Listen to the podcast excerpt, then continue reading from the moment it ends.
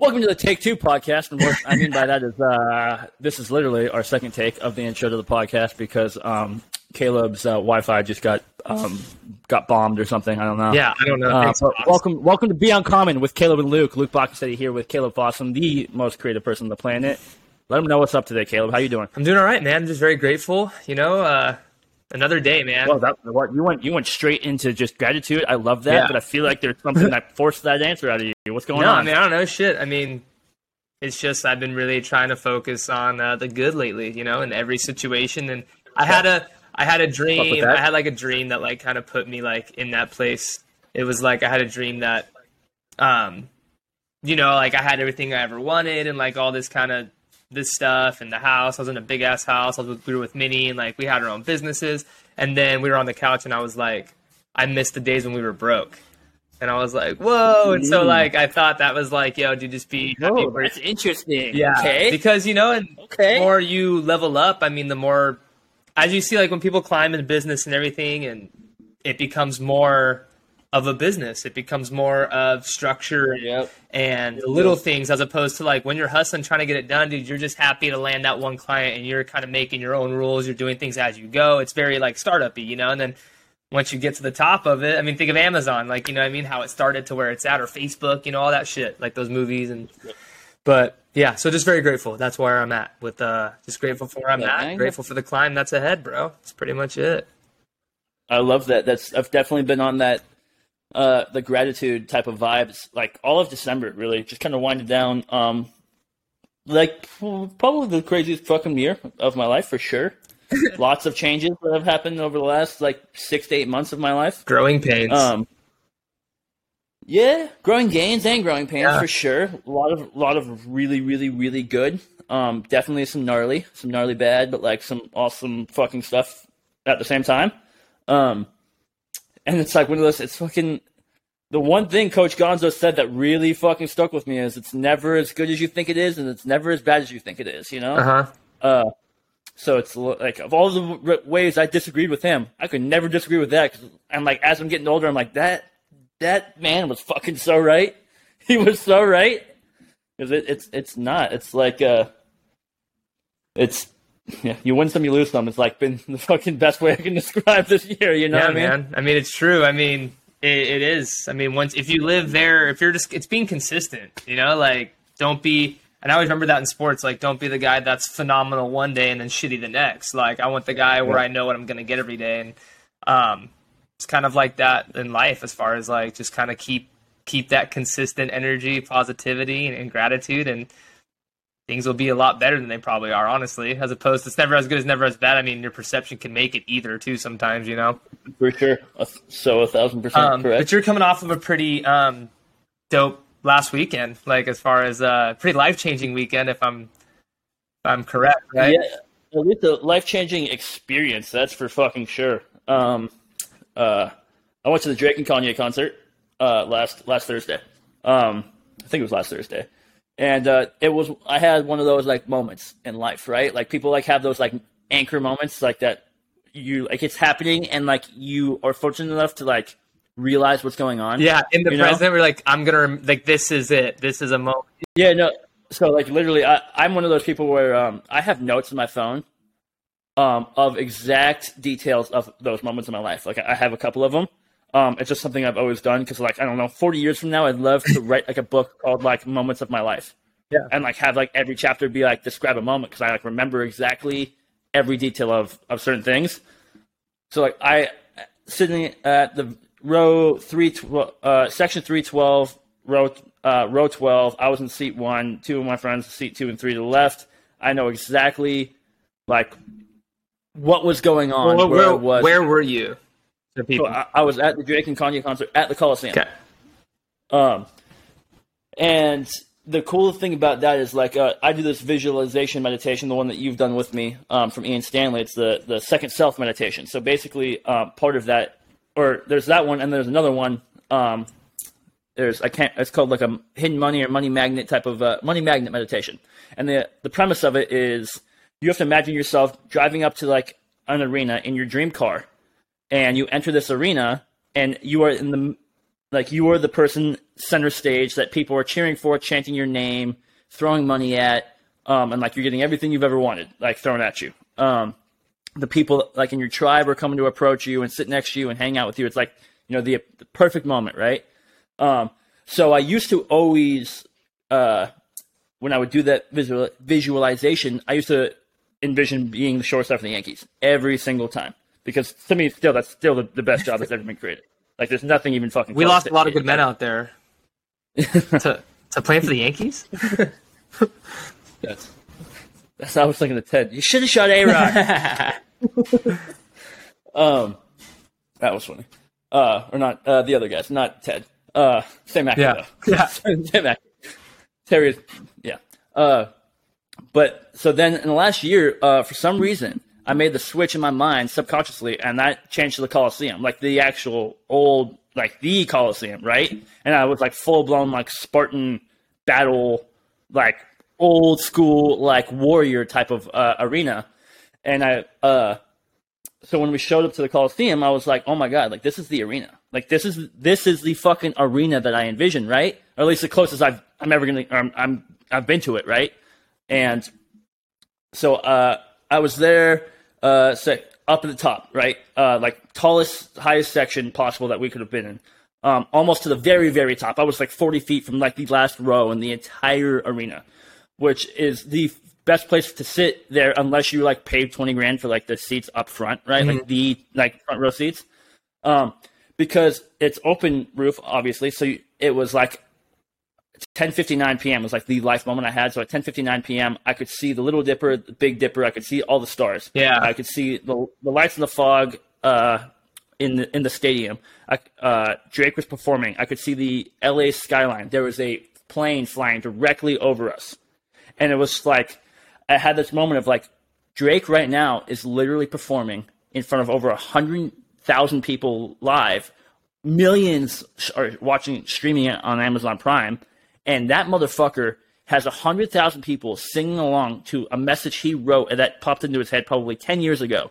And now he, he probably manifested that, envisioned it, and now created this moment where a hundred thousand plus souls are like singing in unison his message. Yeah, sharing. And after the last after the last two years of, of the world being so crazy and chaotic and different from anything we've ever seen, I was sitting there with two of my favorite people on the planet in a place that I've envisioned myself witnessing a dude do like maybe the most amazing thing I've ever seen, just to bring people together under like one idea. And I just even I'm getting like chills thinking of it now and just like it was cold, but like at that moment, like I love the cold. I took off my hoodie, just shaved my head, so I was feeling like the crisp air and the sky. The plane happened to like fly directly over and like so close, so cl- cause I've I've never been that high without like like that high on like uh physically like at a stadium on a roof or something that close to a plane flying overhead. Yeah. It was the closest I've ever been to like a plane like Wow. that. And I was just like, this is a moment in my life. And Drake is the man in the arena. And I bet you 20 years ago, he was like, I'm going to do this one day. And that motherfucker was out there doing it. He was the one out there in the fucking arena. And it was the craziest, most surreal moment of my life. That's amazing. I love uh I love when you have moments like that in your life and like you said in the in the present as you're experiencing it, you're knowing that this is going to be a life-changing moment or the trippy like when you put dots together and you connect them and you're like, "Oh, this led me to this." Or like how you said you saw the Coliseum and you've been having that meditation and Uh-huh. um yeah, that's that's what makes me believe in everything that I believe in, as far as like you know the universe conspiring for us and everything happens in perfect timing. Um, I mean, we talked about you know, does everybody have a purpose? Does everybody have um, Yeah. What was the exact question we were playing? You know, the the game "We're Not Strangers" or "We're Not Really Strangers," and it was like, do you Oh, believe it, everybody it was has? something. We're not really strangers yet. It's like, do you believe everybody truly has a purpose? And if so, do you believe I've found mine yet? Yeah. Like that's what the question asked that like the person had to had to ask everybody else. Yeah, but I think like we talked about is everybody has everybody has a role in this life, and no role is is big is too big or too small. You know, I think it just goes into sports. Like you know, Coach Leach, um, you know, my coach from when I was at Washington State, he would always talk about a car and you know the steering wheel, the tires, and all these parts that go into a car. And he's like, I'll tell you what though, if one little lug nut on one tire is is loose, you know that tire's coming off and you can't fucking drive. You know what I'm saying? It's like the, all the way down to the little lug nuts on the tires, and it's like there's people in life that are the lug nuts they think, you know, but they're in for purpose of a bigger picture and you know so that whole moment of like everybody and all those souls being in that one collective space sharing that exact moment like it's pretty fucking crazy to think about. Yeah super fucking crazy to think about like bro it's like i feel like uh nick fury in the avengers where it's like it started as an idea. Like when they brought the avengers together. Literally that's like in drake's mind like one day he goes i don't know dude maybe i can rap like that's how it started. He started on Degrassi. I mean, I was we were just talking Bro, about because yeah. we we it popped up uh, on my YouTube. You know, we sit here and watch music videos, and me and Minnie were talking about Drake, and I'm like, this dude started on Degrassi, and then mm-hmm. started dropping mixtapes with Lil Wayne, dedication, and all kinds of shit. I remember old Drake, the mixtape Drake, and then to see what he's done and how influential he might he might be the most influential artist of all time. Like as far as like not yet, how not much, yet. but not how yet. much he's he's and I'm not like here to debate, you know, rappers and who's the best, and, but as far as how long he's been on top and how many co- collabs he's done and, and his awareness oh, and how much he's influenced culture. Holy shit! Yeah, it's, yes, it's um. I mean, it, like I don't I don't think he's he's eclipsed maybe like Michael Jackson or oh like some, yeah. some, I mean, like, obviously stars ever, but like he's motherfucker by the end of his career is gonna be goddamn close if not on top. Yeah, I mean it's it's it's crazy to think about. But yeah, I mean to think that you started somewhere of an idea and it yep. led to that yep. moment of selling up. so, so that, so like the cool thing about that, like, and I've wrote in my emails, I, I like even made a fucking TikTok I, like video about because I kept like the idea was ingrained in my head of like this dude started maybe even lower than like the people watching that video I made or like reading my email or like he started with less. Mm-hmm. Like resources and things available, like than we have, than so many other people have. Like, and, the, and it still happened. Like this dude still just went out there and was the man in the arena and fucking made it happen. Like it gets me so hyped up. Like I, have always been a, a, pretty big Drake fan. Mm-hmm. His music, music is epic, and the dude's a fucking hustler, a worker. But and I've I've even seen him live already before. I saw him at Honda, and it's like that. He was fucking sick at Honda. Like I don't know, back when I was like in high school, like 18. It was like literally like seven years ago. He was sick. That concert was fucking terrible compared to how sick this one was. and the first one was epic. It was awesome.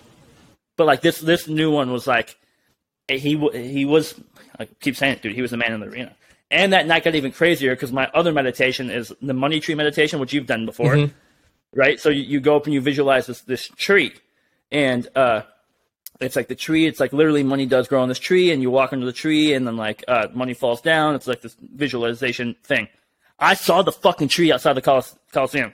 That's nice. I saw the real tree I envisioned, and literally I like was walking walking with them, and I was like, uh, "Hey guys, hold on, like stop." And they're like, "What?" I'm like, "Because I've sent it to them too," and I was like, "This is the tree," and they're like, "What?"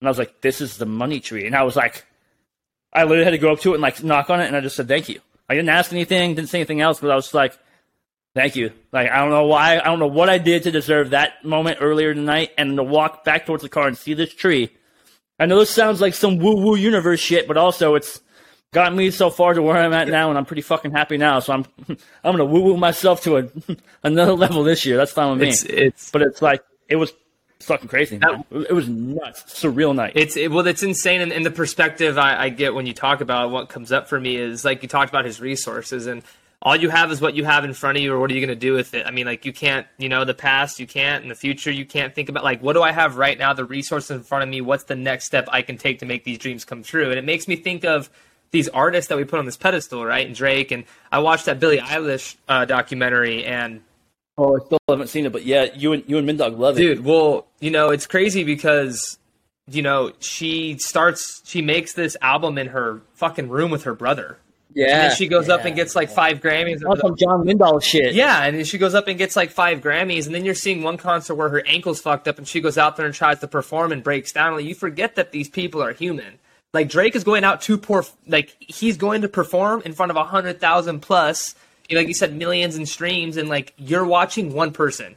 Or it's like the mm-hmm. um, True Story, the Kevin Hart, um, the new Kevin Hart show. Yeah, it makes me think of yep. comedians like yo, dude, you're going to make a hundred thousand plus people laugh. Like people are coming to watch you just tell jokes, you know, and, and you're yep. performing and you're still human. And you know that they, I wonder, I would love to um the the high level dudes, you know, like Drake and Kevin Hart, the top of the of the food chain in, in their respected genres, like what's their pregame like? You know, what's going through their head? What little things do they do to get them on track and you know Sure. really pick the minds of the uncommon? I know obviously tho- those are our goals, you know, on this podcast is to get people like that on here to really dive deep into the brain and uh, of of how they work and how they got there and the things that worked and didn't and you know um, For it's fucking crazy to think about though you know Yeah, and you know who else I was thinking about? Um, because that's funny. I've actually had that like idea. I've had that thought since. Um, since I've had it like about Kevin Hart too, because you keep bringing that up. I definitely had it about Drake and Kanye going out there and performing in front of that many people. And I was also thinking about like uh, Steph Curry last night just broke Ray Allen's three point record, so he's now he's he holds the record for most three points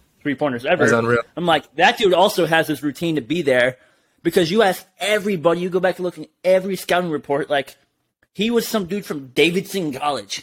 That's said Like fuck it His, his his dad wasn't in the NBA, so like it's not like he started from nowhere, right?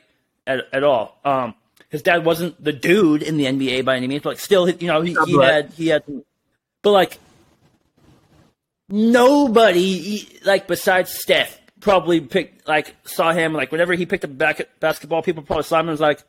Yeah, he's he, he's probably going to be like a good eighth eighth man. Like he's going to be the third or fourth guy off the bench. Like, all right, and that dude ended up he shoots differently than anybody else in the league, and he has the most three pointers of all time. And we we have been playing basketball for so long, and this dude is like, nah, man, I'm gonna be the best, and just fucking went out there and, and has scored the most three pointers of all time.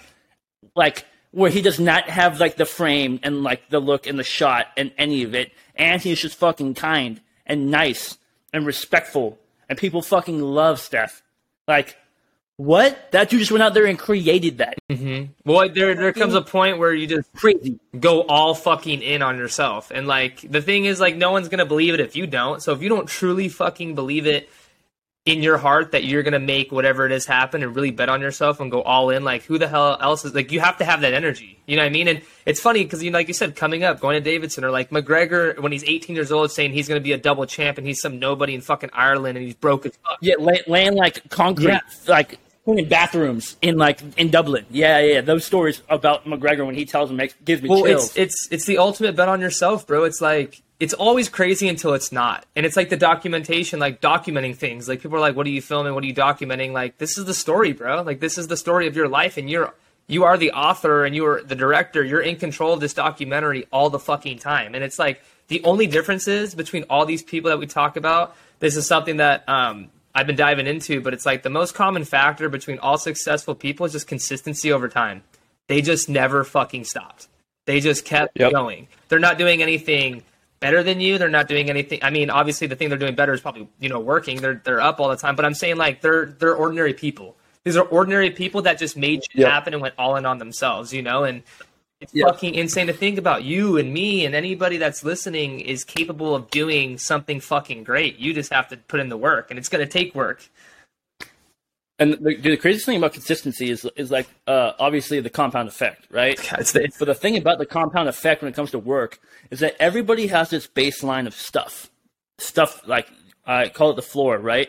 They have like which is the lowest level of acceptable shit, like the stuff that you yourself is willing to accept of like your own work ethic, ethic work ethic. Jesus, that was hard to say. Um, like your floor for that, like sometimes you like give in a little bit easier, like, you know, and like when you're first starting out, like you because you don't know how much it really takes, mm-hmm. right? So in year one, you, you you only work, for example, easy mathematical thing is like you only work ten hours a week, right? And then all of a sudden, like year six, you realize that like, oh my god, my baseline now is like my minimum is thirty seven hours a week, and like that's your like minimum floor, like that's like that's your normal, mm-hmm. and that is what the compound effect is. Is that at the bare minimum, your floor just gets higher yeah. which means the ceiling also I'm sure gets way higher, right? But we don't we'll never really truly know the capacity of any ceiling because who knows how far a human being can really go. People like Drake and Kevin Hart are like and McGregor and Steph are showing us like holy shit, you know. People like Alicia Keys are showing us like holy shit, like the ceiling could be way fucking higher than I imagined. Yeah. You know? Or even Ed, Ed But, Sheeran. but the floor gets fucking higher and higher and higher, which is the most important part. Yeah, I mean, like Ed Sheeran like comes out and talks about how he was a shitty singer, like he sucked at singing. Mm-hmm. Like what the mm-hmm. fuck? Like you sucked at singing at mm-hmm. some point, but you just kept working. And the thing about the compound effect is consistency is invisible, dude. Like you can't see you can't see what you're building until it's built. Like it's it's the most Yep. fucked up concept because there's times where you're like, God, I feel lazy or I need to do more, you know. But but you're you are consistently pounding, and it's that one percent daily that you keep stacking. That, like you said, it's just like fitness for me. Like I feel like if you're like the whole diets and and this and and, and seasons of shred and but like if you create consistent healthy habits over time, your body floor rises. So if I've been mm-hmm. doing this for five, six, seven years consistently. I'm not. If I take two weeks off, I'm, it's going to be way different than when I took two weeks off three years ago, right? Like my Yeah. body's not going to change as much. I've created a new standard, and like you said, the, the floor, right? It, it's Yep. creating these healthy habits and being consistent. It's not going to the extremes all the time and fluctuating. It's being here. It's never good, yeah. never bad. You're just consistent Yes. the I fucking love that method. And that's and it's it's going into you know obviously like I don't want consistency in my life as far as like I know what tomorrow brings, um because I, I love the unknown. I like and as much as I'm so Yep. scared of it and I struggle in it, I love being and not knowing what tomorrow is going to bring. Tomorrow could be the day that changes my life. You know, I'm very, you know, that's kind of the thing that's taken me away from sports is like sports is very repetitive and what happens right in the seasons and you live your life Yeah. one season at a time so your life goes by like this it's like one season at a time is how you live your life. So just but the whole consistency over time thing has just really hit me with like all these successful people that we, you know, put on these pedestals and but no one sees the work that it took to get there. No one saw the you know, and Kevin Hart talks about that in his in his show and he's like, Man, his brother's like, Man, you're all famous and shit. I think I already talked about this, but I'll talk about it again. And he's like, Yeah, man, but you didn't see the days when, when I was struggling and you didn't you don't see the days I'm still struggling. I'm I'm a human. You know, like I built this, but it's been it's been Like, uh, years the Big Sean- work. The fucking Big Sean quote was like, "Yeah, I guess it took me ten years to be an overnight success. Fuck you guys." Well, it's true. Like he says that, and I'm like, "That's the most gangster thing ever." Because like, yeah, and only he knows. Yeah. But also, that's all. That's the only person that has to know. There's a there's a new guy I'm, I'm following. His name's Steven Bartlett. He's the author of Happy Sexy Millionaire. Yeah. And he has a um yeah, and he has a Yep, cool yep. podcast. It's like in the it's like a, it's about CEOs and stuff. Um and he's pretty much talking about like everybody just wants a fucking magic pill, and that's what Instagram and instant gratification and social media has done. Is like, oh, get. He's like, it's all clickbait. He's like, get six, uh, get get a six pack in one week. Like, no, like it's not how shit works. You know, there's no magic It's like pill. the Snapchat stories. Oh my god. The magic You pill. know, you know, like, oh my god, it's the worst thing ever. It's the worst thing consistency ever. over time. That's what the magic pill is, is fucking consistency. And it sucks. And that's why not everybody is Yeah. successful because it takes Uh-huh. fucking a long time. And it's hard to, to wrap your head around that when you're in the mud and you're at your lowest and you're struggling and you're, you know, deciding whether to eat and get gas and you have to fucking get money together to pay rent. Like, these times are necessary to build for this story. You have to go Yep. through these times. Like you can't just skip chapters. You can't just go, yeah, I'm going to be successful because then you don't know what it took to get there. There's no meaning behind it because it was just given to you. You got to have these fucking shitty, low, dark times in order to get to these highlight places because you have to know what it feels like to get there. You can't just magically appear. You know what I'm saying? Yeah, no, for sure, and it makes me really happy that you brought up like the uh, idea of, of like fitness and, and physical wellness right now too, because like for me right now, I am in probably the best overall shape I've been in like maybe like two years, and the craziest thing about this is that for the first time ever, because uh, I've always been the waves guy, like I I I get fucking in crazy good shape, and then I get really comfortable, and then I start like once I get in better shape right? I start making more money because everything about my whole life gets better because I'm in better shape, obviously. And all of a sudden, I get comfortable, and because I have more money, I get DoorDash more. And all of a sudden, I tell myself I deserve like a beer, and all of a sudden, I deserve four beers, and then all of a sudden. I deserve a lot of beers, and all of a sudden they're IPAs and they're really heavy, and I'm fat again. And welcome, welcome to like every fucking March of the last five years of my life. But now, uh, in the last like three months, I was like, dude, okay. At first, I was like, I'm, I'm going to get in really, really good shape really fast. And I was like, you know what? How about we just get in really good shape over the next next six six months? My goal is six months, because usually uh, I, I'll, I will lose like 15 pounds in 30 days, and then like by month four it's back on. You know, because that's I just I yo-yo like crazy, right? Because I go so zero to a million discipline type of stuff, right? And now this time like I haven't really cut out anything like that I, I want. Like I still drink when I want, I still eat when I want. Like I, I make healthier choices, but like now I want to. Right? Mm-hmm. But like they're easy to make now, right? and I've lost like I've lost my 15 pounds. I I've I usually lose like 15 pounds again, like I said, like in like 30 days. But like I hate those 30 days. I go so gnarly, right? And I train harder than like my normal baseline of like training, right? So now over the last like three months, I've I lost 15 pounds and then put on like seven pounds of muscle ish. I I mean I look better than I've looked in a while, but like I feel great, and my diet is like my normal diet. Well, you've created healthy You know- habits. You've just been Yeah, so I finally fucking done it right. extremes aren't sus- sustainable when you're cutting like crazy and going 75 hard and you're like super strict Yeah. like there needs to be flow Yes. and, and that's how i thought about it when ian was talking about money and letting money flow you can't constrict Mm-hmm. one side you have to have its duality and we're about to get into that right of the yin and yang chaos and order um, and i talked about this uh, in one of my emails i just sent the easy things to do are also easy not to do and it takes me back to when i was a walk-on and That's a great quote. No. Say that again. Well- Say that again. easy things the things that are easy to do are also easy not to do so like i said it took me Yep. back to when i was a walk-on and you had to do everything right the easy thing to do is showing up a little bit early staying a little bit after doing a little extra right and it's the little things compounding that and then get you ready for a spot get a spot on the field do good with a little earn more right and then once I got to Reno my first of the year, I got hurt. I got content. I got comfortable. I stopped doing the little things that got me there. So when you're doing the easy things consistently that nobody else is doing because they're too easy, you gain that edge. And then when you get comfortable, you lose that Yep. edge. You lose what makes you you. What makes you uncommon is your work ethic, your mind, the little things that you do consistently that nobody else does. So when you stop doing that, you stop you stop giving the best parts of you. You lose the edge that makes you you. You know what I'm saying? So Yep. when you're doing the extreme, you I- don't have that. I still have like a story of, of me fucking doing exactly that. That like, it's one of those swift kick kick in the ass type of stories. So when I was an intern um, at uh, Common Thread Collective, like the coolest agency ever, greatest place in the world I've ever worked, right? When I was an intern, it was a 12 week internship. I was um, for 12 weeks. I would say every day for 10 and a half weeks, I was out in front of the building waiting for somebody to open the building up every single morning and I would still be there with there's five partners that owned it with one or two of the partners just me and him working alone for like an hour. And most days we never talked. He went and did his thing, like they were doing go and do their thing, and I would do my thing. But there was like maybe six or seven different conversations throughout those like ten and a half weeks that all, I was the only one able to have those conversations because I was the only fucking person there, out of like eighty people. It was like this one of the CEOs. It was like the managing partner sometimes, or like the other or one of the other like major major partners and then just me right and i was at that point like 20 or i was like 20 years old um and i'm not even talking about crazy early I, i'd be there like by like 6.30 6.45 some, some mornings it's not like i was there like four right like because nobody else would be showing up it's not cool to just to sit in your car alone for four hours like that doesn't prove anything I mean, anybody right Yeah, I mean, I've yeah, I've been there and it's stupid. I've done that. I yeah you know like beat Lucas Weber to the locker room every day and just just, just do it, and it was stupid. I gave up because I didn't. but but like that resulted in um out of the internship most of the like the there was only three of us that that made it there after out of 100 applicants. Only three of us got internships right? So i, I ended up being one of the three.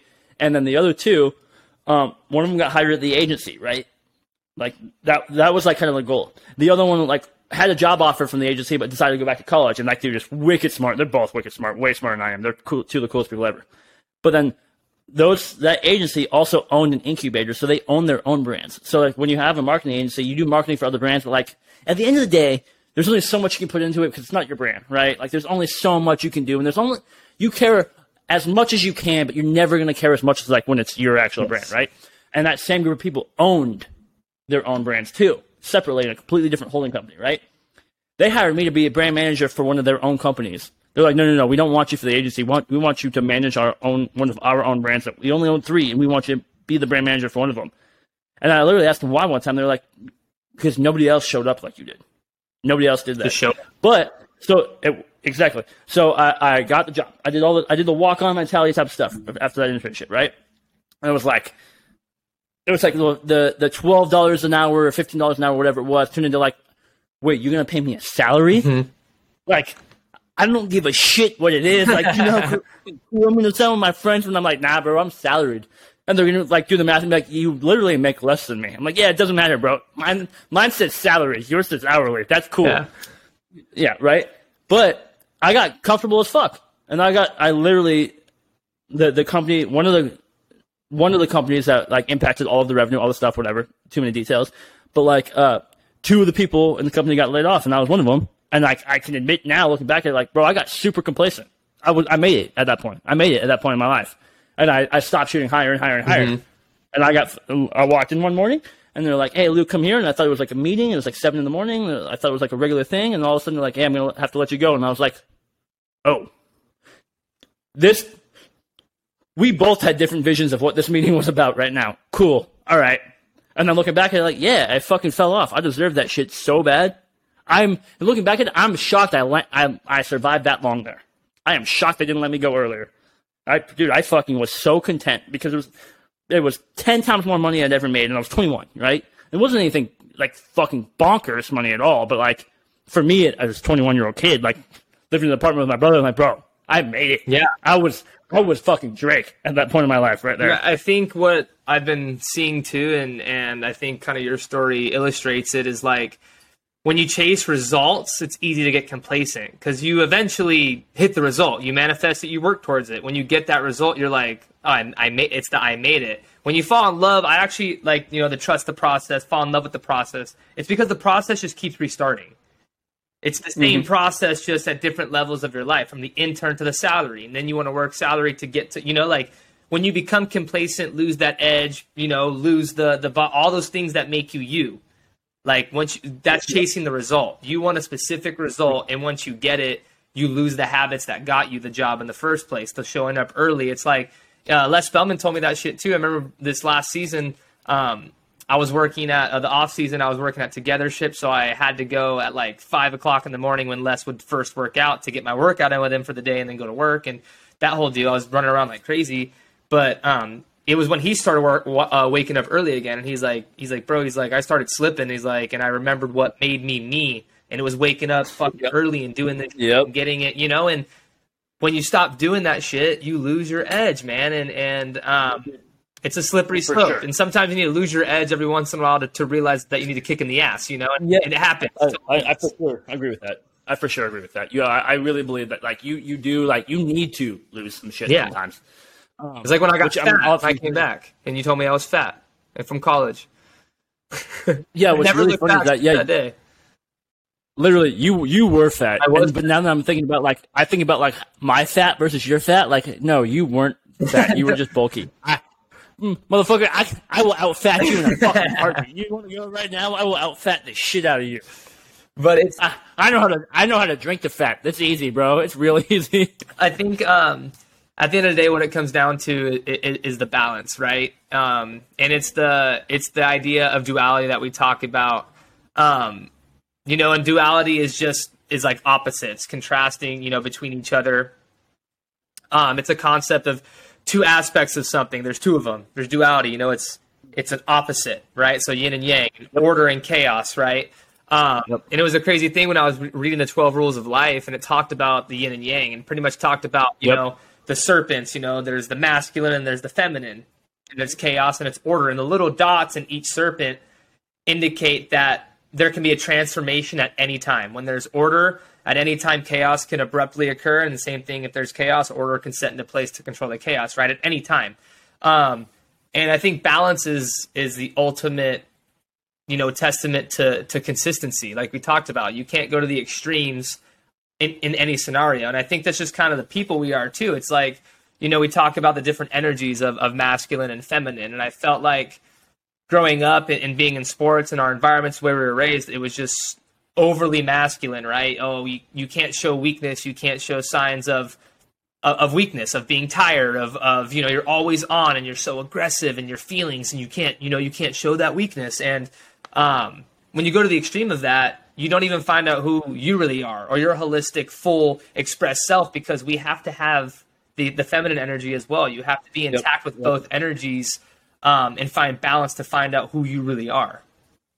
dude and uh, so it's like interesting when you think about like uh, because there's so many people in life still now and especially like uh, basically the boomers people that are our parents right like that generation of people that, that are our parents um masculine people like what they view masculine is like fucking assholes, like dickheads. Is like it's cool to be like that type of person, and like obviously it's fucking not.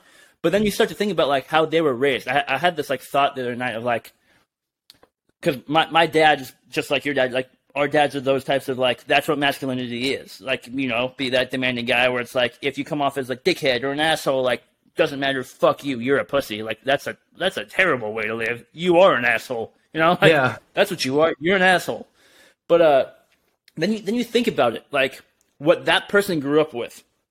That person grew up with parents who went through the fucking who went through World War One, the Great Depression, and World War Two. Yeah. Went through a dude named Hitler literally killing millions of a group of people. Like, if that happened now when we went through it, yeah, that would fuck me up real bad. Absolutely, it's stability, that's Right? what And so it, it makes you think about, like, holy shit, like, that's, that's what your parents went through. yes, Like, your parents went through, like, the Great Depression. Like, like, time out. What? Like, 2008, the, the worst parts of 2008, like, we still had the internet. We still had Google. We still had opportunities that, like, people back in 1929 and 1932 would, would never fucking happen. Mm-hmm. Like, that, they didn't even know would ever be, exist, be created. yes, And, and and so it's like one of those things. You have you have to take both of them with a grain of salt, you know, because all, all the stuff. But like, also you start makes you start to realize like, I I get I understand a little bit more like why you are the way you are because I can only imagine what your dad was like. What- I can only imagine what your fucking mom was even like. Even how we ex- how they expressed love, the, like how Oh, love yeah. expressed. So it's it's a crazy concept, but it, it brings me to, the labeling theory. I've been tripping about the labeling theory because I've Yeah, yeah, you've mentioned this a little bit lately. You might you made a video about it, but like this is this is new to me. So yeah, riff on this because I'm here learning with the rest of the people. So the labeling theory is pretty much putting yourself in a box because of the labels that other people place on you. You start to act and behave and identify as labels that others have placed on you. Society has placed on you. Your parents have placed on you. Your coaches, right? Perfect example for me was I got slower in college because I was t- I was consistently told that I was not a deep threat hey, you're not a deep threat guy. Stop trying to be a deep threat. Stop trying to be a deep threat. Stay in your lane. Stay in your lane. And I wasn't growing, and I wasn't. I was losing speed. I wasn't. I was in a fucked up. I was in this box mentally too. Like, oh, I can't do that. I can't do that. That's not my. That's not my shit. And four minute mile, dude. coach. four minute mile. I let a coach label me. Like, and then now, fuck. I mean, I'm in the best shape of my life. I'm probably the fastest I ever have been. I think I'm a fucking deep threat now. I'll tell you that much. You know what I mean? So it's it's funny, and that's what I'm done. you hear that, Bill? You hear that, Bill Belichick? yeah. You hear that, motherfucker? Yeah, if if if, uh, if Bill's listening, you know, I'm so ready. But um, but Mr. Kraft, you fucking hear that? but it, or as an athlete, we're labeled as athletes. We identify as athletes. Oh, you're an athlete. No, that's not who I am. I'm Caleb Fossum. But even names, like being labeled, like who are you without your name, your occupation, you know? And what I stumbled Yeah. upon is I am a human Yeah. being that strives to connect with other human beings. Like that's that's what I am. That's who I am. I love connection and without any labels. And it's something that we all fall into, right? And dude. Yeah. And so- Oh, fuck, I, I'm having I'm having things Yeah. now that like I'm having my own internal memories of shit. Like, dude, what the fuck? Yeah, you're limited because of what you were told, but that comes back to you only know what you know, and your parents only know what they know because of their parents. And so this whole it's up to us to break the pattern. It's up to us to tap into our feminine energy and show what it really means to be a quote unquote man, right? I think Yep. you know the whole thing of of this masculine culture because yeah like you go through things and you start to raise the next generation so that doesn't happen. We try to avoid too many things so we go to the extreme of you know the raising and all this. Oh i don't want i want them to be better than me so they're not going to go what i had to go through. But everybody has their own journey and they got to find it on themselves. And so it's Yep. the label like oh you're not a man if you do this or you express this. And that's the label Yeah. of a fuck like no you're putting yourself in a box and you're limiting yourself. It's like the label or the limit theory. yeah the limit. Like even if even if it's not there's not a label. Like if somebody gives you a limit, like I- there's a lot of people that there's a lot of people that be like, "Fuck you, I'm gonna break the limit." Like and and they're like, you know, yeah. but even them a little bit, even them a little bit are gonna be like, "Oh yeah, maybe maybe they're right." Like if they struggle to hit that limit, right? So it- it's the Roger Bannister four minute mile idea of Mm-hmm. Yes. like nobody had ever ran it ever, right? so, it's, and so it's not did. possible He did. I just saw a car go at least 120 miles an hour right here. Fuck, that was crazy. That was a Porsche too. I could tell by the taillights. um, yeah, parents are from Detroit. I know cars. Um, but like, okay, yeah. So nobody, nobody had ever run a four minute mile before ever, Yeah. right? And then Roger Bannister ran a 359.4. That's fucking fucking bonkers. And then 52 people ran it within 12 months. Yeah, because Never you know it's before. possible. We talked about that before. The Wright brothers and airplane. 1,300 people have done it since. Yeah. 1,300 people have done it since. But it makes me think about like, yeah, growing up, like, and you you know this right away. My arm sucked when I was playing shortstop at third, you right? but I was told that. I kept being told my arm sucked, so I never worked on it. I worked on my hands, right? So if I ever really, ninety nine percent of my errors I made from short to third were throwing errors. Yes. They weren't fielding errors, like right. And I'm like, "Hmm, motherfucker, I can, I can catch the ball. Yeah. But then I just, I, so I, I never long talk. I never did anything because I was like, you know, fuck it, you're right. Doctors- you're right. My, arm- my arm sucks. Doctors do but then I also got told, growing up, I, I was a power hitter, which is uh, great. And then all of a sudden, like, I got, I'm like, holy shit, these pictures are like way better when we're older. It's fucking crazy how that works. and I'm like, but like 16, 17, 18, like I was told by by scouts and other people, it's like, hey, it's like stop trying to swing for the fences. Like stop trying to do that. And then look, one preseason game, uh, our senior year, I hit a home run. Right. The next, I again, I had, I hadn't hit a home run since like freshman year. So I hit a home run on the varsity field uh, our senior year, and I had ne- I hadn't hit a ball out in practice or games or anything in the varsity field ever, right? And that was on Saturday because we had, we had a weekend game. That Monday, first batting practice, my first ten swings, I hit a ball out, and I was like, "What the holy fuck just happened?" Yeah, it clicked again. And it made me realize, like, bro, like, what? And then literally it happened again playing a slow pitch softball this year. And everybody was just like saying, like, dude, these bats suck. These rules are lame, whatever. Like, nobody's hitting any out. So, like, I never really tried, right? Like, I, like, I kind of tried, but, like, I guess I didn't really try. And then the kid Cooper on our team hit a fucking bomb home run. Fucking see ya. My next two at bats, I hit the fence and one hopped the fence. And I was like, wait, time out. I hadn't come within 100 feet of the fence before. But then I like finally swung and all of a sudden added 100, 150 feet to the ball. And I was like, time out. What? That's a that's a metaphor for life right there. What the fuck just happened to me? Dude, what what came up for me during that whole time was this idea that I was told when I was a kid, or I wasn't told this actually. A coach said it behind my back, and my dad heard it. The coach said Fossum's good at everything, but he's not great at anything. And then I heard, Ooh, I know who you're talking about. yeah, and then I heard on The Bachelorette, which is funny, or maybe was- yeah, The Bachelorette, one of the contestants was like, "I know being well rounded isn't sexy."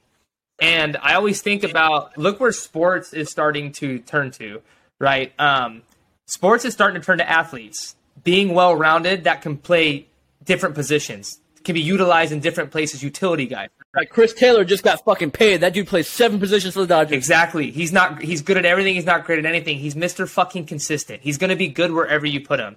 When you're great at something, you're neglecting a lot of other places that there could potentially be weaknesses, and those are limitations, right? That's set on coaches. And so here's the deal: when you get told something by scouts or whatever, hey, you should switch to this, you should stay in this lane, you should do that. I understand it to a certain extent of like, hey, you would be most successful in this position, right? But I don't think you should just completely neglect the things to to well round your game to be able to do different things. I think this is where it's starting to go, and this is how I kind of feel about my life. Like I'm not really you can't put me in a box. I can't be labeled as one thing. I do so much different shit, and I think I'm good at good at a lot of different shit. I'm not going to stop doing shit that I'm good at and love to do to focus on one thing and then lose the ability to tap into those other things, right? Because I think being well rounded also helps you with with other with other things in those related fields. Being athletic is going into positions. It's not, you know, if you're a pitcher, being athletic still, you know, like just just being well rounded and being able to do different things, I think just helps you overall. Dude, so uh, this is actually bringing up this is actually bringing up uh, something that Minnie said to me like two or three months ago. Um, so I, I have this like uh, uh, this thing, um, this way I go about life. If I hear something impactful to me, I go, okay. I don't know if that makes sense for me or not, but for the next thirty days, I'm going to live as if that statement is fact, like it, or I mean, basically true. The fact that you just use fact is going to make you laugh. But like, so say somebody says something and I, I find it intriguing, I go, okay, so I'm going to live as if that's true for thirty days, right? So I, I said something. I don't even remember what we were talking about. It was you, me, and Minnie, and uh, she goes, "Well, there are no coincidences," and I'm like, "Okay." For the next thirty days, I'm going to live as as if that is it, like that statement is true. So anything that happens, just let's see where it goes. Full blown surrender, mm-hmm. right? Fucking immaculate. What's happened since? Fucking immaculate, right? So I challenge anybody listening to this is like, do that challenge with this statement. There are no facts. Nothing is 100% fact. Just No, everything's, So everything's there's, some, there's, some, there's some common sense shit of like two plus two is four. Yeah, yeah okay, cool. Thanks, Like, analytical if you're people. if you're stuck on that shit, you analytical brain, you just like me, get the fuck out of there. But like for the shit that you are like, if you get told that something's supposed to be a certain way, that fucker doesn't know it's not fact. It is not fucking fact. Your mom does not know all the facts. Mm-hmm. Or people Your that dad challenges it. does not know all the facts. Go see for yourself. That's Bro, yeah. That's the rule I think is like you need to go see for yourself. You're told all these things, you're labeled certain ways, you're limited by society and other people, your upbringing. Go see for yourself. You're told something doesn't taste good. You're told something isn't supposed to do that. You're told you can't do Yes. that. Go see for yourself. Go push those limits. And it's funny because you talked about surrender. It's a I've really learned anxiety, surrendering, um, being parent, whatever it is that you want to label yourself as that you have, right? And those are all real things. They're muscles. They are also muscles. You have to grow them, right? Like Yes. you have to grow. Like I'm listening to the surrender experiment, right? And I'm like, oh, I'm just going to start surrendering. Here it is. This is it. I read this book. I'm just going to start surrendering. And I keep Yep. failing, and I'm, but I'm putting so much pressure and expectations on myself. Like, why am I not surrendering? exactly. Yes. And the case is, it's a muscle, bro. You don't get you don't get abs in fucking one week. You don't do things, and there's no magic pill, right? It's it's consistency over time and building and compounding, and that goes with surrendering anxiety. You have to put yourself in the situations, in the arena of whatever it is that exposes those feelings, and whatever it is that that triggers those feelings and makes you feel that way. You have to put yourself in those uncomfortable situations to grow that muscle to be like, oh, okay, like Yep. one thing I could talk about is Minnie, like she struggles with like anxiety with doctors, like right, like just hate Yeah. doctors. She gets really fucking like start yeah, my mom's the same yeah, way. like she Yep. just can't handle it, and she's been having a Uh-huh. jaw issue, and she went to the um, doctor, but all the whole day leading up was like usually the whole day is going to be like she's on edge, right? And the whole day was great, and up until she went in, and she went in and she handled it, and she came out, and she was like, "Oh my god, that was a lot better than I expect, like than I expected." And it's like you're growing that muscle of of of your anxiety with the doctors, right? Like you're being put in these situations and you have no choice but to either give in and always feel that way or start to grow and understand and get one per- oh today, you know, I didn't do what I did last time. I got a little better and just each visit or whatever the case is and it's fucking hard. Yep. It's hard to Will Will Smith said, "Man, you learn something one day. You can learn something one day, but it takes the rest of your life to apply it, uh, you know, try Yep. it and learn. It takes the rest of your life to learn these things, you know. So it, it's it's nuts. Dude, uh, one of my favorite questions I've ever heard asked, it wasn't even asked to me, um, was by one of my smartest people, you know, I've ever met, Jordan Palmer, like, you know, one of my best friends, business partners, all this stuff, right? And he, he like asked like his group of kids. What's really funny, he'll ask these like groups of like 12 and 13 year old quarterbacks. I'm like, oh fuck, that's a good question for me. And I'm like 24, 25 year old fucking grown man. I'm like, I wish I, I'm annoyed it's taken me this long that people have asked to like to hear that question. Like I could only imagine being 12 and hearing this question. Yeah. And having to think about it. That'd be incredible impact on my life. And one of it was it was something along the lines. I'm going to butcher, it, but it was like something along the lines of like, what is your favorite non-actual muscle muscle to work out? And he so then he was he asked it. I was like, so what is like your favorite like emotional or mental thing to work out? And I was like, I don't know, bro. I don't I don't work out anything like mentally or emotionally. Like, and and he's like he's talking about like reps, like not working like out like solving a problem, like actually going through reps of doing something. And he's like, your life will change when you start giving yourself confidence reps. Start doing things that build confidence. Dude, mm-hmm. if you build the confidence muscle, everything else changes. Because it's like if you even feel at all bad about a situation, every time it ends up like ninety-two percent of the time it ends up like pretty shitty, or or it ends up not at least as good as it could have been, right? But you go into any situation with a slight bit of confidence, an ounce of confidence. It's like, okay, shit, it turned out how I thought it would, but I feel good about it. Or hey, it turned out better than I thought. That's and then also you do that, you do that, you do that, you do that. Yeah. And now you walk in and you're like, bro, this is gonna turn out fucking epic, and I'm I'm underseeing it right now. It's gonna turn out even better. It's gonna turn out better than I can ever imagine. So that, that I've actually been thinking about the. Uh, have you ever read the 10x Rule by Grant Card- Cardone? That's a so you should totally read that book. Do you know who Grant Cardone is? I'm sure you've seen him on social. If you don't like remember Uh, the name, I promise I've probably seen seen. He's Gary V, like he's he's a social entrepreneur guy. Um, he has this idea of a 10x rule. A lot of people fucking hate this guy because he, he's he's just he's a little over the top. He's a lot, but also dude's almost a billionaire. Dude, dude has two billion dollars under uh, management in his fund. Like the dude's a dude that's he's so up there. He like he doesn't give. He's a doing fuck something right, think about this stuff. Yeah, it's like, bro, I don't know. Say what you want, bro. Like, and he used to be a drug addict. So we went from a homeless drug addict to, to, to that. Dude, dudes figured life out pretty fucking well. So the basic idea of like the 10x rule type of stuff is like, whatever your highest goal is, right? Say you want to make a hundred grand in 2022. 10x it. Your new goal is a million. And it goes to the whole book is like the idea of like why he can justify it, makes sense, all, a bunch of stories. It's not like a, all right, cool, now it's solved, right? on the moon, yeah. Exactly. And then it's all of a sudden like if you're if you thought your goal was a hundred thousand and you it's a million, all of a sudden you make two hundred and eleven thousand dollars next year. You're like, holy shit, I doubled my original goal. Like, but like, what a fucking confidence boost of realizing that you can do that. Holy shit, your entire life just changed. It Your entire, you're like literally. I, I have a goal right now for like what I wanted to make. Um, which it's it's funny because I don't work from like the first to the thirtieth. Like my mind doesn't always work that. I work in thirty day increments. So for some reason, my increments right now are the seventh to the seventh. Don't know. It doesn't make any sense to me. but but uh, I made a goal that was like I just was doing the money meditations and I, I was doing a goal and it was uh, it was like maybe seven or eight thousand dollars more than I'd ever made in my life, right? or in a, in a, in a month, right? And uh, within seven days, I am one thousand dollars short of my highest ever within seven days. And it's just like one of those things. Like even if I don't reach that, I just realized within like seven days what I could fucking create. yeah. Like, and, but I'd never done it before, and all of a sudden it's unlocked. because you've like, never okay, tried. shit. Because you've never tried that. No, I never even gave it a fucking shot. Dude, Never. I can go back to uh, Never. we were at Fucking never. I was landing deals like this past week. I'm like, wait, what? What? What? What have I been doing for six months? What? What? What the fuck, Luke? What the, fuck, what the fuck's going on over there, dude? one of the most um like I don't know, the most influential um father figure um successful people that I've I've been around is, is Michael Mofetta. He's uh you know one of my best friends Good dude. Christian Mofetta, his dad. Um, you know, he's a lawyer, he's he's a business owner. Hi, Simo. he's he's the man. But he took me and Christian to the gym one time, and he we were working out. We were like freshmen, and we went to Renaissance. It's a nice gym, and and he was really like the first like really wealthy and like successful person I've I've been around. Like like up there, you know what I mean? Like Yeah, that yeah. dude was That's a game changer yeah, too. and hung around, right? And so Nope.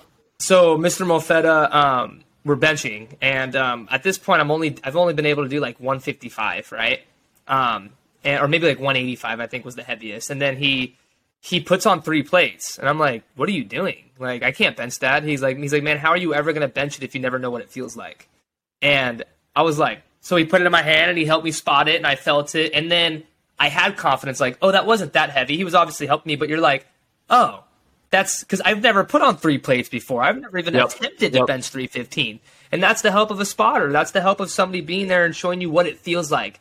This is what $100,000 feels like. This is what 315 pounds feels like. This is what being at the top of the game feels like. If you've never felt it, how are you ever going to be able to do that? And that's visualization. That's putting those reps. And it's uncertainty. And uncertainty sucks and it's scary, but we need uncertainty. And I just wrote an email about this, but um, Yeah, yeah, Stephen yeah. Bartlett. I- I- Steven Bartlett talks about. He said, if you can't handle uncertainty, you can't handle growth, because that's where growth comes. You can't handle life, it's, bro. It's it's the unknown, man. It's the beautiful things that come out of it. And sometimes it kicks us in the ass, but it, like there's no coincidence, right?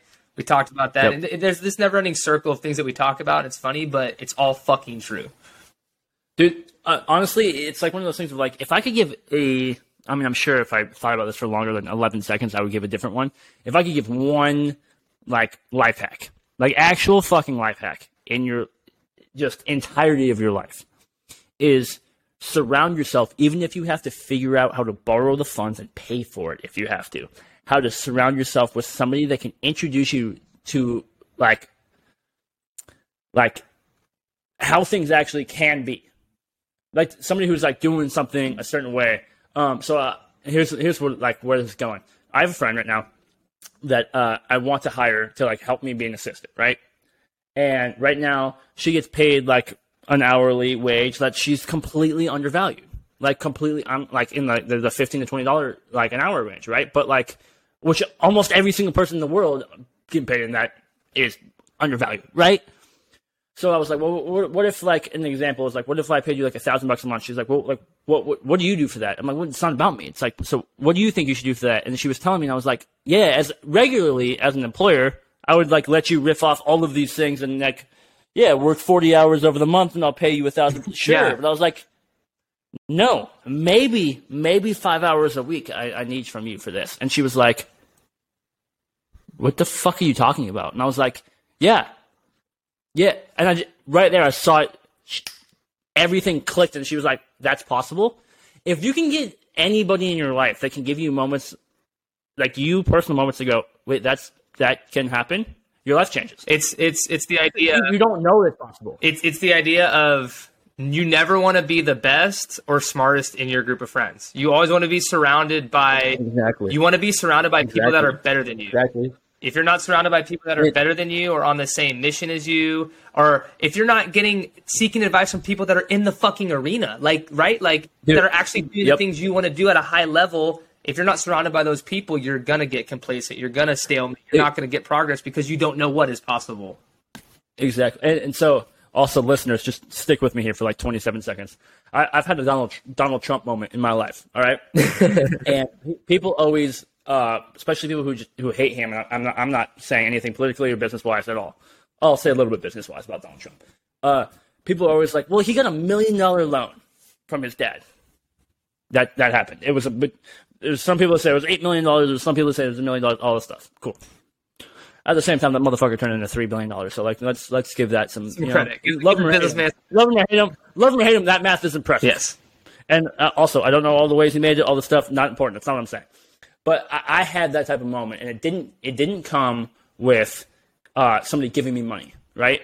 It came with I grew up with a brother who introduced me how he he created a, a business. He, he sold these shares uh, years ago, right? M- my brother made his first million dollars from his fucking laptop in his bedroom, and I was like, wait, eight, and I, he all of and he started this thing when I was like seventeen. This like this project that ended up making him that money, and I was like, wait, time out. You can do what now? You can. You can just you, you know like the internet's not just for like addictinggames.com. Yeah, like, exactly. some like stupid shit. Like you can do more than YouTube on this whole internet thing. The the Google what? And so I, my Donald Trump moment was like I, I was in the same house with my brother who showed me that, and I was like, wait, time out. That's possible. That that's my Donald Trump moment, and people need to understand that like you can you can seek that out and find it. It may even cost you money, and also like. Every single time I, I pay mentors, I, I my entire life fucking gets. Well, you're investing in yourself, and that's the greatest asset you can invest in is But, yourself. but, but investing in yourself, people do not understand. People think it's spending on yourself, not investing on yourself, and people do not understand how to how to discern between the two. well, it, it changed And my life. The when I- biggest in the world. it changed my life when I went on that event with you because I realized that's what. It, but that's like a lot of things that you've taught me is that I've never knew were possible in different ways of, of life and, and people and all kinds of things in that event showed me like this is investing in yourself. The people you meet, the relationships, and what it could, pot- could Yeah. potentially turn into. Where where he talked about the first event he went on turned into to millions of dollars down the road in business deals and collaborations, whatever the case is. You don't know what it'll bring investing in that course or going and, and reaching out and cold messaging these fucking CEOs, see if you could work for them, see if you can learn from them, get one bit of knowledge from them, you know, ask them fucking questions. Like th- there's there's no harm in, in trying to see what's out there and trying to see what a better situation looks like. But if you're not surrounded or at least try to feel what it what it feels like, you'll never see it. That's why visualization is so important because even if you don't even have the balls or, or the willingness to, to put yourself in those situations yet, it takes time, right? Yep. You can at least Yep. visualize it. Visualize Yep. it. Fucking have your senses turned on to what it actually feels like to hold it and see those goals and those dreams. And um, I think that's what makes me so at peace and, and faith when I am in, in, Yeah. in times of struggle because I'm like, I know what it looks like, what it feels like, not personally, but I've been around it, what it looks, feels like, what it, Dude, that's all it takes. So the, the first step is being around it, bro. That's all it you know, and so, Okay. and I know that every successful person has to go through those times. If you want to, if you want to be at the top, bro, you got to go through it. You got to go through it. That's, like- that's like the idea of like the average of the five people you hang around with, you know, that t- that type of thing. But you know what else it is? It's like the age old baseballism is like hitting is contagious, bro. Success is Oh, contagious. fuck yeah, it is. Energy. making money making money is the most contagious fucking thing in the world and this is literally it's one of those things where it's like people are going to hear this and think i'm a douche but like this is the truth um like that that person i was talking about earlier i like when i gave her the idea of like riffing off of an idea of like a thousand dollars a month for like that amount of stuff her hourly tripled based off that math of like what I asked. because she understood her value and she understood the the actual value of exchange that you know her she's giving and you know what she should earn from that and like you change the whole persec- per, uh, perspective of it. Dude, exactly right. And and it's one of those things where like my hourly is which is like one of those like I don't mean to be like whatever about it, but it's also we're talking about money here, so I don't actually fucking care. Mine is like twenty five X what hers is right now. If hers goes to eleven X, her fucking entire universe changes. Well, it's it's the, you. It's, me- not, it's not supposed to be compared to me, right? But now she knows it's possible, and we're the same age. Well, you- She's older than I you changed that for me too though where you said um because like you know like we talked about the ways of making money by uh, hourly and then by project. When i first even understood that you could charge by project because you're like you used to tell me like people are like well do you do you want me to take a long time on it when you pay me hourly? I'm going to take a long time on it and do it or do you want me- to get it done in like one third of the fucking time and it's going to be fun you know what i mean? Like you, you Yeah, that, forgot exactly my- what my- you said but Bro, you know, the the only question you have to ask if you're ever in that situation is like, do you care how much I work or do you care how much money I make you? yeah Especially if like you do it, in, yeah because it's like one of those things. It's like, well, I want you to, I, I, I want to be sure that I'm getting my money's worth. Where it's like, exactly. So, do you mean you want me to work more and like and like hustle for it, or do you want the result? Because if you want me to hustle for it, I do not give a single fuck if you pay me a hundred grand. I will literally never work with you yeah because we do not see the world the same way. No, see ya, fuck you, bye. Hope your kids are safe. Hope you're healthy. But also, there's a bag of dicks behind you. Go eat it. I'm done. I, but like, I, I mean that. It's because it like, I value my time more than I value anything. Yeah. There's, a, there's a there's a theory called like time billionaires. Um, it's something that you can listen to like my first million podcast. They, they talk about all the time. Where it's like you literally ask any billionaire over 65, and they will tell you right away that they will give their entire net worth to be 21 again. And like literally, Warren Buffett said that. Bill Gates has said that. Warren Buffett said it was like, dude, I, I, I would, I would give. He's like, I, I've made a lot more money than my net worth is now. He's like, I would give it all back to be 21 right now. I give it all back. I would be homeless in 21 right now if I could. And it makes you think like, holy fuck, that's Warren Buffett. Dude's been like the top 10 richest people in the world for the last like fucking 60 years. That's probably not true, but like in the last X amount of lot, lot of years. And then you go, oh wait, ti time, time the fuck out. Like what? Like the, the the most important asset, the most valuable asset, isn't the fucking greenback? It, it's it's it's the clock right there. It's the fucking hands. Okay. I, So one thing since I've decided back. that that was the most valuable, game over, bro. time's the Game one thing you can't get back i mean like so the Bro, fact you, that you can't rent it. You can't pay for it. It's fucking Well, time is same made for up, everything every day. Time's fucking made up. Huh? Time is made up. Time doesn't exist. Clocks exist. Yeah, it really. Boom. there you go. But um, Yeah. Also, if somebody's listening to this high, yeah, you're fucked. Think about that for a second. Think about that second. Been there, buddy. You're gonna be ready for a trip. It's gonna, you're gonna be thinking about it for a while. might might just change your life though. But I mean, it's true, man. And we keep talking about um, you know, it's just like the, these pillars that we live our life off of, of just the relentless curiosity. Um, is number one for a reason. As far as like, you can never stop learning. You can never be surrounded. Oh, you gotta, you gotta ask the questions and do the shit to figure out who you even might want to be, let alone actually want to be. I mean, might want to But be. that's the thing with life, and it's like even for me, like people are like, you know, I, I felt pressure of like trying to find um like a career and like all this kind of shit, right? Of like trying to dive into like what do I want to put my and it's also like I don't even fucking know yet. I want to go try this and then go try this and then go try this and then you know like I don't fucking know. Like what if dude. Yeah, and uh, and and the idea of like I don't know yet, like, and then like stopping there. yeah I used to be that person, but like th- those people annoy the shit on me because like I stopped there for like a second and then was able to go. But like that's just I, maybe I'm just blessed differently than other people, which other people are better at certain things. I'm better at this. Of like if I don't know, bro, I'm gonna burn the world down until I figure it out. Yeah, I'm the gonna, I'm. I'm gonna find out anything. I'm gonna ask every goddamn question. I'm gonna do every goddamn thing. I'm gonna taste every goddamn thing. I'm gonna build every goddamn thing. I'm gonna fail, fail, fail, fail, fail, and fucking fail. Yeah. But you know what? Even if I learn out of all of these failures that I don't want to do any of those least you things, know bro, I know do- so much more than you. yeah. You know? I mean, that- that's, the that's- worst thing that's that how I- happens. Also, at the end of the day, we're fucking guys, we're we're we're, we're just filled up blood and bone meat sacks on a floating goddamn space rock. Like sack. nothing fucking matters. just- nothing fucking matters. we're- Just like just fucking try it all. We're just souls wearing a meat suit right now. You know, you know what I tried yesterday? You know what I tried yesterday for the first time? Of like, I, I ordered it and split this pizza with somebody. A Hawaiian pizza. Pineapples on pizza. That's not even like Yeah, okay. I feel like that's uh, Minnie was telling me like the fact that that's even named a Hawaiian pizza is like weird because Oh, like, oh Hawaiian, Hawaiians fucking. I feel like Hawaiians hate it, and I, I like, Like, that why are we known for pineapples on pizza? Like we didn't ask for this. Like, exactly. Well, and also, it should be called like Surfs Up or something. Way more than it should just be called Hawaiian pizza. Like I don't know. But like, I've had a Hawaiian pizza. I've had a slice of Hawaiian pizza like from Domino's before. It was fucking ass. It was terrible. But this person was like, "Trust me, I, I, same thing. I believed it. Blah blah." And they're like, "Think about it, like the first time you like ever had sushi. Like you probably didn't. I you probably had I was I hated sushi. I right? hate, I hate- right? And, and, and you have this weird thing like, bro, raw fish. I don't even like avocado. It's weird and slimy and gross. Fuck avocado. Fuck a California roll, bro. I'm from California. California burritos where it's at, not a California roll. And then all of a sudden you go to Yogi's and you're like, holy fucking dick. This is the greatest thing ever. So yesterday I had Hawaiian pizza.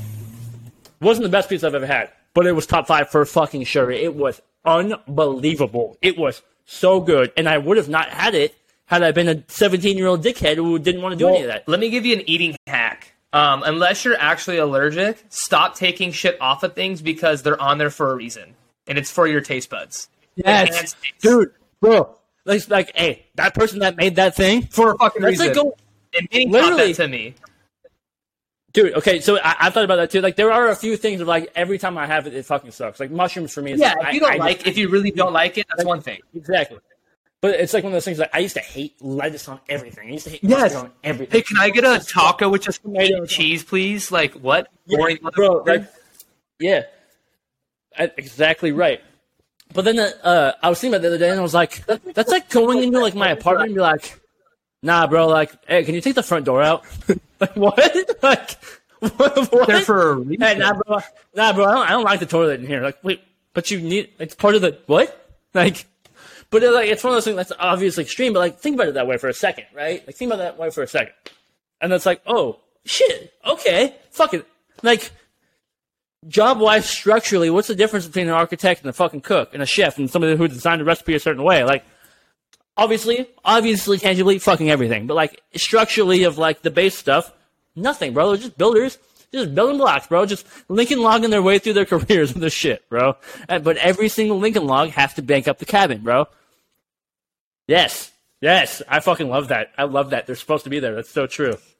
Dude, it's uh, it's pretty insane when you start to uh, when you start to understand that shit that that things are there for a reason and just not to play with it. You know, this is peak fucking. Oh my god, this is Don't peak. you just learn every time? And you know what's I'm just gonna. is I love Hey, I, I think I think we might have our third name for the podcast, and I think it just might be Cal- conversations with Caleb and Luke because honestly, we have these conversations all the time, and now we're just finally ripping on them and just fucking going. But like, this is we've had these conversations for like fucking ten years, and now finally it's out.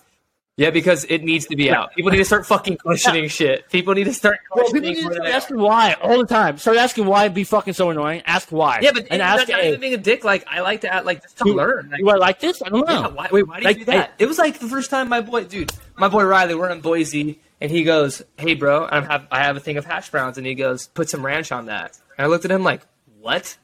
Put ranch on my Bro, yeah. hash browns?" And he's like, "Bro, try it." And and he, he was one of those guys that like he said it. Fuck it, I'll do it because Riley said it. I'll try it. And I tried it and it changed my fucking life. Literally changed my Yeah, yeah, yeah, yeah, uh-huh. Hash browns without ranch. I mean, nowadays I try to stay away from the ranch, but every once in a while I'll fucking throw that shit on there and like No, But- I know. You taught me that too. Also, that's a life hack. Ranch on ranch hash browns is a real fucking thing. fucking Also, try shit. Talk talk about butterfly network effect. Call it what you want. I've never even met that dude. Now I know. Yeah. You know. Now, now I know that. Thank you. It's um, Thank it you. is the butterfly effect. Yeah, It's like, bro, that that shit up like ranch on pizza. I used to think was like, bro, you're the fucking craziest person. Psychopath. Psychopath. Go and fucking go and, and be a fascist, bro. Go and be a communist. No, fuck you. Ranch does not belong on pizza. Literally, I put ranch on pizza and I was like, all right, I need Cholula. This is the best thing ever. Nobody talk to me, bro. I mean, ranch, think ranch, Cholula, and pizza right now. It's a game over. just think of how people come up with new shit all the time, especially in the food industry. They just try shit. And like, oh my god, that was pretty fucking good, and then they fucking Yes. experiment. Like, so I'm gonna wrap it all up with It's like a, a fucking uh, like the, the the pickleback whiskey drink type of stuff where it's like, bro, that makes no sense. When you do it, you're like, it's fucking incredible. Why does that make all of There's an Irish breakfast where you fucking smash some uh, whiskey, you drink some orange juice, and you have some bacon. It's fucking incredible. It tastes like a Yeah, yeah, like an Irish car bomb. We're like, wait, there's a bunch of different things here. What's going on? But why does this? Why does this? Perfect? Why- Exactly. technically, actually, now now we're thinking about it. Why why do the Irish actually? Why do the Irish figure out everything? Now, now that I'm thinking about it, why are the Irish the smartest people? Yeah, but it's like, hey, can I get a Well, this comes with without, drinking, the that pickle, makes without the pickle juice? Like, no, motherfucker, it comes with it for a reason. Like, Yeah, yeah. it's um, but the whole thing. I feel like the whole topic of this podcast is like, try it, feel it, see it for yourself. Like, try it, see it, feel it for yourself. Dude, You, like, you never know, You, bro. You, you never, know. You never know, bro. That's never what I love. Mike said, bro. That's his whole fucking life statement. Like, Yeah, 'cause you you- never, you do, never bro. know. You never fucking, you never know. You don't know until you know, and even when you know, you're like you don't know. Like you don't know. You think you know, but But I uh, can never. tomorrow's figure it out. Thursday. I'm stoked because uh, I'm taking uh, Minnie somewhere, um, and it's fucking. Oh. I'm excited. Oh, it- Is it a surprise? Yeah, it is a surprise. She doesn't know about Okay, So right. if you're listening, if you're li- Oh. by the time you listen to this, um, the surprise will already be over. But um, it's nothing like crazy, but it's I'm I'm excited as well. Like it's somewhere that we're, somewhere that we're go- both gonna really enjoy. Um, I'm Okay. fucking excited. Um, but the whole thing is like, man, I don't know. Like I used to, I'm really, really reconstructing my fucking life of like things I've learned and, and the way I used to live and like money and all kind like dude now is all we fucking have. And I'm really really really Whoa. starting to understand that like you have to make But aren't you out of the situation because like dude what if yeah what if tomorrow we get a fucking news update like hey this is the last day on earth. Like then what? All the labels everything everything's gone. All the things that you wanted to do were just these fucking ideas in your head but everything starts as an idea Yep. in your head. If you don't go seek and try and feel and and put and expose yourself to as much as you fucking can in this life it's like what's the point of having this human experience all these things are put out here for a reason for us to go consume try see what works throw shit against the wall and see what fucking sticks you know Yeah, but, uh, the, the whole idea of like the last day on Earth really fucks me up because it's like I know what I would do then. Okay, okay, what? Fucking, fucking do it now though. Why aren't you doing it? Yeah, like I have those things, you know. Like, Exactly. there's, there's like, there's like three or four things where it's like, okay, well, why aren't you doing those now? i understand we need clarity No. like i lack clarity I, I lack clarity in a lot of No, things and And I understand that there are consequences that could happen a certain way. You know, like you're not worrying about if it's the last 24 hours. Like if that person doesn't feel the same way, or if like that person doesn't react, or like that thing doesn't go. Yeah. Well, it's like cool, bro. Like I'm dying 11 hours from now, anyways. Fuck it, I don't care. But there's like, excuses. What if I die 11 hours early? That's also Whatever. excuses because the people that I surround myself with, self with now are people that I would die with. Like that's that's the whole Exactly thing. right. I'm not keeping around. I'm trimming the fat. I'm trimming the fat. bro. The other thing, bro, you've been trimming the fat since I called you fat. Bro. you've never, stopped, you've never I stopped trimming the fat, back. bro. I know. Also, I apologize because I've How many definitely carbs are in fucking. water? I fucking. oh my god, that wasn't ready. I wasn't ready. I wasn't ready for that. That was funny. I have a Especially way from healthier relationship with food. I eat cookies now. I do a lot. I do a lot of shit. I know you do, but I I also feel like I, I was the thing that struck a chord that like you hadn't the really I needed it. unhealthy emotional attachment to food, but like. So I'm also st- sorry because I feel like I called you fat once and fucking and you, Oh, You it just burns in my damn, memories. you, you, you damn near it's nothing to joke about, but you damn near developed an eating disorder. Almost no, I did, I know. but uh, So, like, in the yeah. best way. I went through it But all. so- it's good. Okay, well, again, I sorry. appreciate you. Don't have it for a reason. Um, but another thing, again, we're going back to the you know the the first part of this entire podcast of, of gratitude, right? We're like, think about all this shit that like we know now. We're 25, oh my god. and we've realized now. We might not even know it now yet, right? But like at least we, we we've had this realization of certain. That's things. why I'm grateful. We're only 25, and exactly right. And, and think about, especially our parents. Think about all the older people. Where it's like that still operate without these realizations yet. And like, bro, you're you're 40, you're 50, you're 60, you're 70. What if you've been, bro? Wake up! What the fuck have you been doing for 50 years? I just want to shake people sometimes. Like, dude, like, well, even like Matt. Matt always tells us all the time. Our mentor, Matt, you know, he's like, dude, I'm so happy that you have figured this out now. And that's the thing. And that's Yeah. what I tell you know, Minnie. Like, we're young and we have stresses about things that like we really shouldn't be stressing about because of the society and where we're supposed to be. And like, dude, living in California right now is fucking brutal. Like, it's fucking expensive. You know what I mean? And like, so you're stressing about things, and it's like, well, dude, here's the grateful thing. Like, she's 21 has her own apartment with me, you know, and like we do all these things and we're independent, we're doing things on our own, and it's like those are wins. Those are little Yes, notches on oh. your bro. belt, and we're gonna remember these times when. Remember, we were 21. These are the times like when parents always tell their kids, "Oh, when we were your age, we lived in this one bedroom apartment. We lived here. We were struggling. You Yes, have to go through the yes, struggle. You have to it's funny. I told you I have all these fucking tattoos that like just spoke to me. I have trust your struggle tatted on me, and I remember it first started happening like when I got hurt the first, like really hurt the first time with my knee, and I was in a very dark place, and I was like, I was put here for a reason. Like it helped me trim a bunch of fat that in my life when I got hurt, and then it helped me realization. I had some great friends around me at that time, and and just people helping, and like it just made me realize a lot. And you go through these struggles, Yep. and it helps you understand. First of all, that you never Yes. want to be there again. You need to go through it to realize you never want to be there again, and also to realize what got you out of it. Because if because it's just going to keep happening if you don't, you know, it's going to happen in other ways. So it's very, um, yeah, Dude, I love that too because like you you have the, those things with like uh you start to realize more and more how much your tattoos mean to you because like the more you live life, but also like you, you realize that you've had these underlying themes of like your fucking inner child. yes, coming out. that's what's crazy. finally your inner child is coming out and you realize why those were so prominent Mm-hmm. for you. And like one of those things for me of like when, when we were at the event in uh, in Boise, right? I was talking to uh, Whitney, uh, Ian's girlfriend, about like the importance for some reason of a lightning bolt and lightning to me. I like for some reason in my life I have been obsessed with lightning, Mm-hmm. obsessed with it. And I, I used to doodle. I used to get in trouble. I literally like the only like maybe of the 10 things I've ever, like tests I've ever failed in my life, eight of them have been for doodling lightning bolts on my paper. Literally failed. For, And fuck you For- for failing lit- him for that shit. since I was like 10 years old for some reason, dude. So I'm literally getting like the sleeve, uh, my, my full left arm done, like starting, um, like in a couple days from now. The first thing is like, no, like I, I need a lightning bolt all the way down. But like now of like my own personal website, like my, my icon is a lightning bolt, all of these things. But like, it's like all of these 57 million different inputs have now come to here. And like Rob Dyrdek literally said like this idea of chase energy one time, and I was like, oh my god, that's it. And I thought of a lightning bolt, and I was like, bro, was I doodling for fucking like since I was like eight to hear one of my idols, Rob Dyrdek, fucking say that, and me think of this, and now me buy the domain and create this, and like, wait a fuck, and I'm gonna get tattooed on me, and that's what it means to me, and I I, I envision this idea, and then when it fucking when there's lightning and thunder, bro, I am like. When there is a lightning storm, and a thunderstorm, ah. dude, I am straight feeling like. I, I, I- dude, no, like straight up, like I'm, I feel like connected to Zeus, like straight up, like that's, I, I feel that way. It's weird. It's like universal shit. Don't know. I like literally feel the most powerful and most unstoppable and happiest and most joyful and most energized when it is a fucking gnarly rain thunder light storm. Like fucking awesome. the when people are like, dude, this is a hurricane, this is terrible. I'm like, yeah, I know, but like, I hope everybody's safe. But like, also, like, I feel like a fucking Norse god right now. This is the greatest thing of my life. Like, I'm in. I'm bought in. I'm so down. Like, I hope it doesn't hit me. Like, but also, if I get powers, it's gonna be fucking sick. So I kind of want to see. I don't know. I've seen Flash. I don't know.